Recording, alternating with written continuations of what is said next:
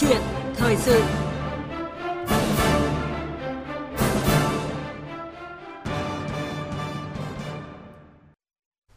Thưa quý vị, thưa các bạn, như chúng tôi đã thông tin thì trong tháng 3 này, nước ta sẽ nhập khẩu 7 triệu liều vaccine phòng COVID-19 của hãng Pfizer để triển khai tiêm cho trẻ từ 5 đến 11 tuổi. Trước đó thì Thủ tướng Chính phủ đã có nghị quyết đồng ý mua vaccine tiêm cho trẻ từ 5 đến 11 tuổi với số lượng 21 triệu liều cho khoảng 11,9 triệu trẻ với hai mũi tiêm. Và dự kiến khi vaccine về đến Việt Nam thì ngành y tế sẽ triển khai tiêm sớm nhất cho các trẻ. Song so với tốc độ lây lan kỷ lục trong những ngày gần đây, số trẻ em mắc COVID-19 cũng tăng lên hàng ngày, đặc biệt là nhóm trẻ dưới 12 tuổi.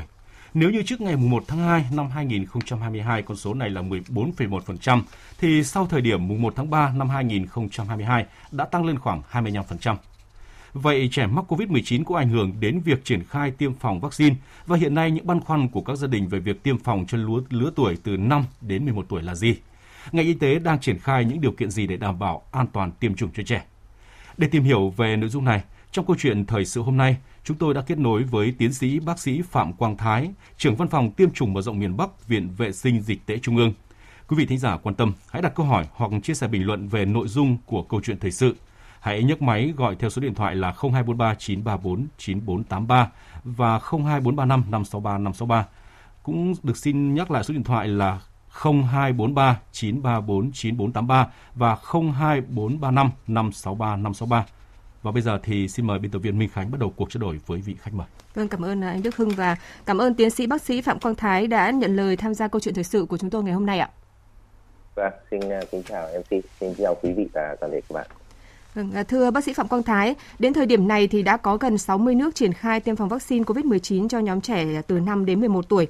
Vậy à, đánh giá từ các quốc gia đã thực hiện và Tổ chức Y tế Thế giới cho thấy những cái điều gì về việc à, tiêm ngừa vaccine COVID-19 cho lứa tuổi này ạ, thưa tiến sĩ bác sĩ Phạm Quang Thái? Trước đây thì chúng ta thấy rằng là bản thân Tổ chức Y tế Thế giới cũng không đưa ra khuyến cáo về cái nhóm từ 5 đến 11 tuổi. Bởi vì là tại cái thời điểm đó thì chúng ta thấy ở rất nhiều quốc gia cái việc mà triển khai tiêm cho người lớn vẫn chưa vẫn chưa đầy đủ. Chính vì vậy cho nên cái mục tiêu nhắm vào cái nhóm 5 đến 11 tuổi là chưa được đặt ra. Yeah. Dạ.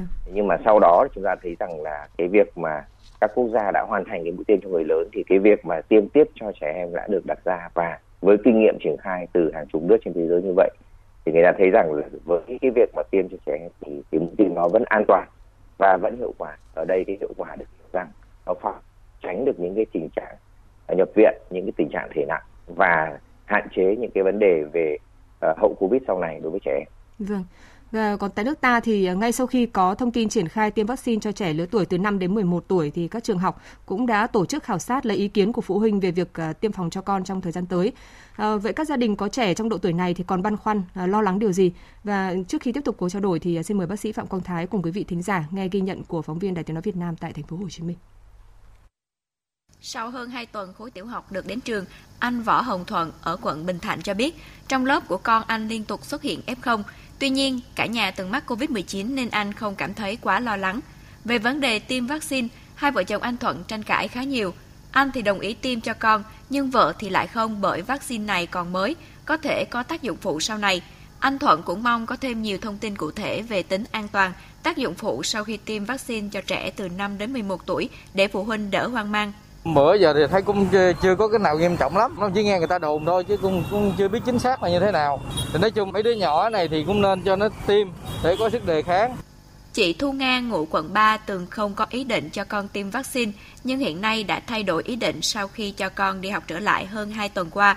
Bởi chị thấy con đi học trực tiếp thì tiến bộ và vui vẻ hơn, được gặp bạn bè, thầy cô, đồng thời khả năng lây nhiễm cũng cao hơn nếu không được tiêm vaccine.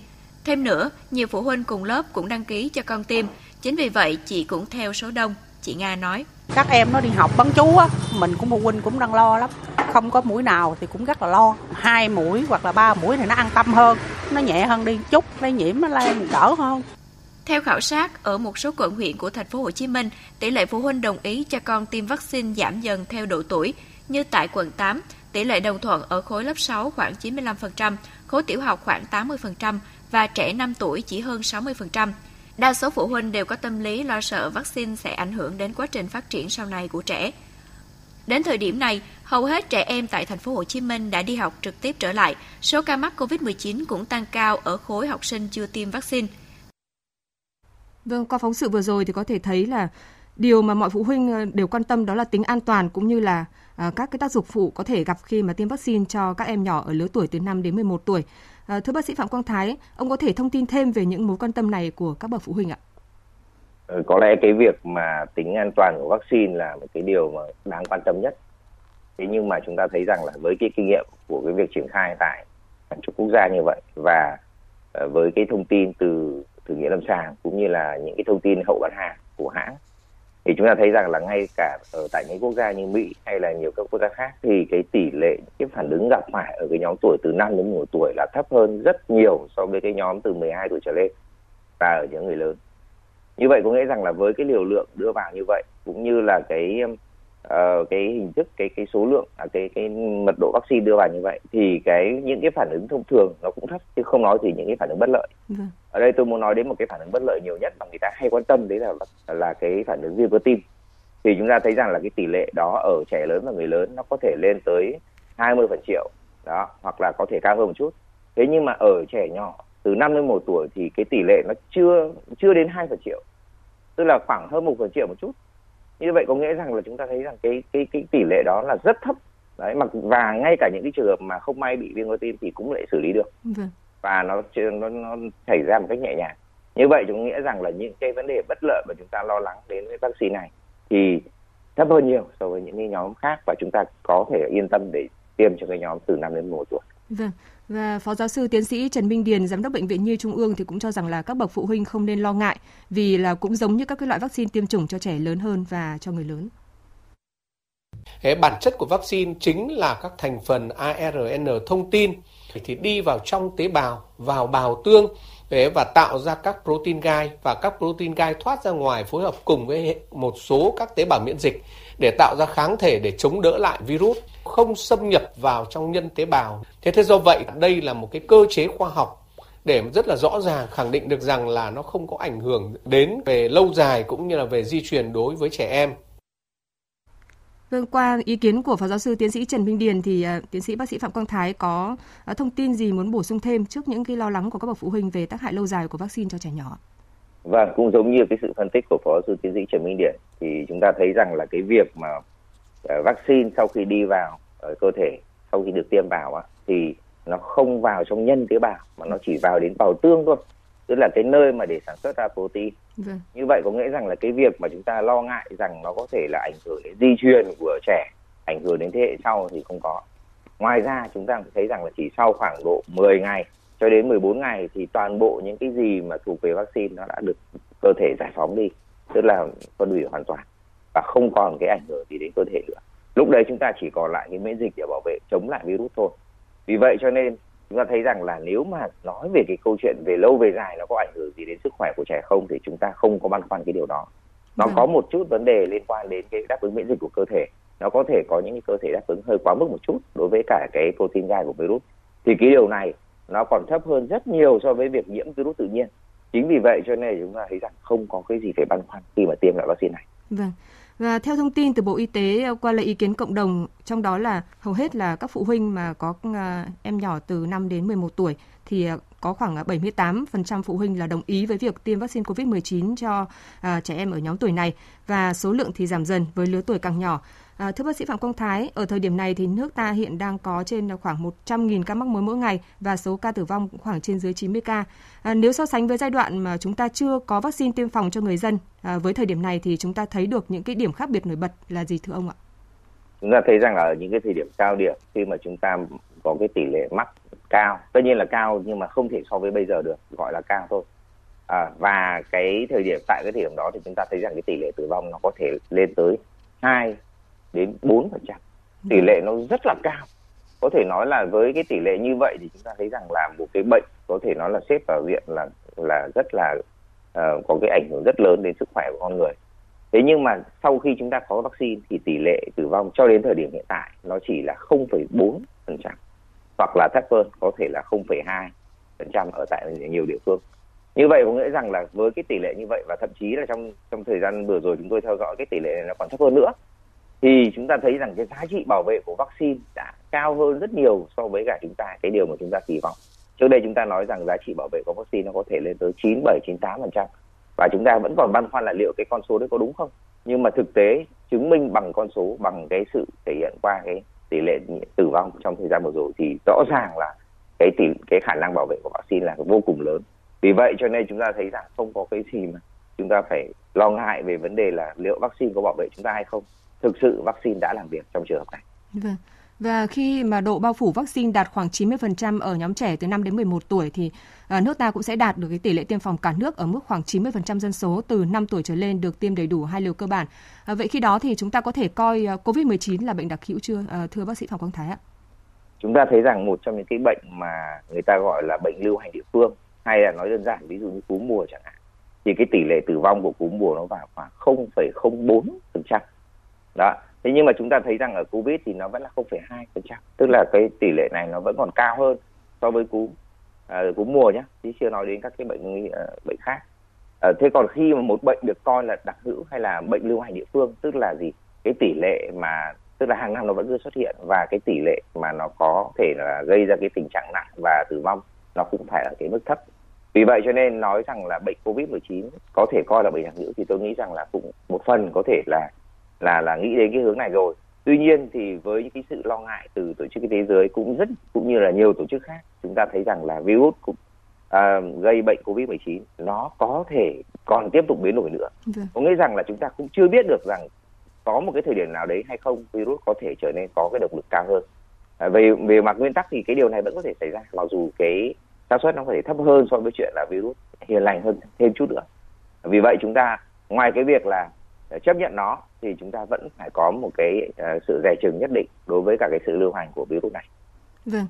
Và thời gian qua thì ờ, số trẻ mắc COVID-19 đang ờ, tăng rất là cao và cùng với những cái băn khoăn lo lắng về mức độ an toàn khi mà tiêm vaccine phòng COVID-19 cho lứa tuổi từ à, 5 đến 11 tuổi thì một số phụ huynh cũng cho rằng là khi mà con đã mắc COVID-19 rồi thì sẽ miễn dịch và không cần tiêm phòng nữa. Vậy thì ờ, với các em ờ, trong lứa tuổi từ 5 đến 11 tuổi mà đã mắc COVID-19 thì ờ, có nên tiêm phòng vaccine COVID-19 trong thời gian tới nữa không ạ? À, bác sĩ Phạm Quang Thái có thể cho ý kiến với các bậc phụ huynh ạ. Có một cái điều rất lạ là cái con virus này đấy chính là cái khả năng né tránh miễn dịch của nó. Sau khi nó gây nhiễm xong thì có nhiều người nói rằng là à, cái cái việc mà đáp ứng qua trung gian tế bào rồi à, đáp ứng miễn dịch của trẻ à, hay là người lớn là rất tốt và sẽ có cái miễn dịch để phòng thời gian kéo dài hơn với vaccine nhưng mà thực tế cho thấy rằng là cái điều đó nó chỉ đúng khi mà với những cái trẻ mà đã từng có một lần tiêm rồi thôi. Đó thế còn những cái người mà chưa từng có vaccine ấy thì uh, khi mà sau khi khỏi xong rồi thì cái lượng miễn dịch có được ở trong cơ thể nó không phải là cao. Và đấy là lý do tại sao vẫn có những hiện tượng tái nhiễm. Có những người thì chỉ sau một thời gian ngắn lại tiếp tục tái nhiễm đặc biệt là khi có cái chủng mới. Bởi vì cái cái tính uh, né tránh miễn dịch như vậy của virus này cho nên các nhà khoa học vẫn khuyên rằng chúng ta vẫn có một cái mũi tiêm nữa hoặc ừ. là chúng ta có lại tiêm lại theo cái phác đồ đang có của trẻ. Như vậy thì mới đảm bảo rằng cái miễn dịch sinh ra nó ờ, đầy đủ. Và cái điều này cũng đã được chứng minh trên thực tế tức là gì? Hoặc là người đó đã được tiêm rồi sau đó nhiễm hoặc là nhiễm rồi sau đó lại tiêm thì cái miễn dịch tạo ra đó cái miễn dịch có được đó cao hơn nhiều so với việc là chỉ nhiễm tự nhiên. Vâng À, hiện nay thì ờ, phần lớn trẻ mắc COVID-19 không triệu chứng hoặc là triệu chứng nhẹ như là viêm đường hô hấp trên hoặc là ờ, uh, rối loạn tiêu hóa và uh, hồi phục trong khoảng từ 1 đến 2 tuần. Thế nhưng mà theo uh, các chuyên gia y tế thì có 4% trẻ có thể trở nặng hoặc là nguy kịch và thời gian nguy cơ thông thường là vào ngày thứ 5 đến ngày thứ 8. À, vậy việc tiêm vaccine sớm cho trẻ thì sẽ mang lại lợi ích gì cho trẻ cũng như cộng đồng ạ? Thưa bác sĩ Phạm Quang Thái ạ chúng ta thấy rằng là ở những cái trẻ mà được được tiêm rồi chúng ta đang nói về cái nhóm 12 đến 18 Được. và ở các, các quốc gia khác thì 5 đến 11 cũng đã được tính vào đây. Thì chúng ta thấy rằng ở những cái trẻ mà đã được tiêm rồi thì cái đáp ứng của trẻ đối với virus nó cũng nhẹ nhàng. Nó không có các cái biểu hiện sốt cao quá mức không có cái tình trạng biểu hiện những cái cái dấu hiệu nguy kịch và nó giảm đi một cái tỷ lệ giảm đi cực lớn là không phải đến cơ sở y tế không phải nhập viện. Như vậy rõ ràng cái giá trị của của cái vaccine này hoàn toàn có mặc dù chúng ta thấy rằng là vaccine không bảo vệ được cái chuyện mà lây từ người đứa trẻ nọ sang đứa trẻ kia không bảo vệ được cái chuyện là lây sang người lớn vân vân nhưng mà rõ ràng cái việc mà uh, giúp cho cơ thể đáp ứng một cách uh, đúng mức đáp ứng đáp ứng một cách có có trọng điểm đối với cả virus là chắc chắn và cái điều này vô cùng tốt đối với cả uh, bất cứ người nào chứ không nói chỉ riêng là người lớn hay trẻ Vâng. Và để đảm bảo sẵn sàng tiêm cho trẻ an toàn nhất thì à, theo bác sĩ Phạm Quang Thái thì công, công tác tập huấn cũng như là hướng dẫn để nhằm đảm bảo an toàn tiêm chủng cho trẻ à, lứa tuổi 5 đến 11 tuổi thì à, cần phải đặt trọng tâm vào các vấn đề gì ạ? ở đây chúng tôi đặt trọng tâm vào cái vấn đề xử lý phản ứng tâm lý của trẻ nó nó khác với cả cái giai đoạn trước khi mà chúng ta tiêm cho người lớn ấy thì cái lần này chúng tôi đặt vấn đề là trong các cái hướng dẫn ấy tốt nhất là có thêm bác sĩ tâm lý nữa để ừ. có được thêm cái cái cái kiến thức về cái cách xử lý đối với cả trẻ. Đương nhiên bác sĩ nhi bác sĩ về um, dịch tễ học bác sĩ về bệnh truyền nhiễm là đều cần trong hội đồng và đều đều cần trong cái việc mà đưa ra những cái khuyến cáo trong cái việc là đưa ra cái tài liệu hướng dẫn để tiêm. Thế thì đấy cái hoạt động mà liên quan đến vấn đề tâm lý liên quan đến vấn đề giải thích liên quan đến vấn đề là um, động viên làm thế nào để cho trẻ nó yên tâm. Ngoài ra nữa thì gia đình cũng rất quan trọng và ở đây chúng tôi muốn nói đến cái câu chuyện là theo dõi sức khỏe của trẻ sau khi tiêm như thế nào. Bởi vì là trẻ lớn thì nó có thể là tự thông báo cho chúng ta được. Người lớn thì đương nhiên là biết mình như thế nào. Nhưng mà trẻ nhỏ thì cái việc mà tự theo dõi bản thân nó sẽ nó sẽ không bằng. Vì vậy cho nên người lớn phải có ở bên và theo dõi kỹ những cái trẻ này. Và hạn chế những cái vấn đề là vận động mạnh, vận động thể thao sau khi cái mũi tiêm. Và theo dõi sát thì đấy chính là cái cách để chúng ta đảm bảo cái mũi tiêm này an toàn cho trẻ từ 5 đến 11 tuổi. Vâng, à, bác sĩ cũng vừa nhấn mạnh đến cái sự phối hợp của các gia đình trong cái việc theo dõi cũng như chăm sóc trẻ. À, thì à, theo bác sĩ thì cái việc à, theo dõi chăm sóc trẻ để nhận biết cũng như là xử lý được các cái phản ứng sau tiêm nếu có được à, thì sẽ được khuyến cáo được ngành y tế khuyến cáo ra sao ạ? Thực ra cái việc này không khó.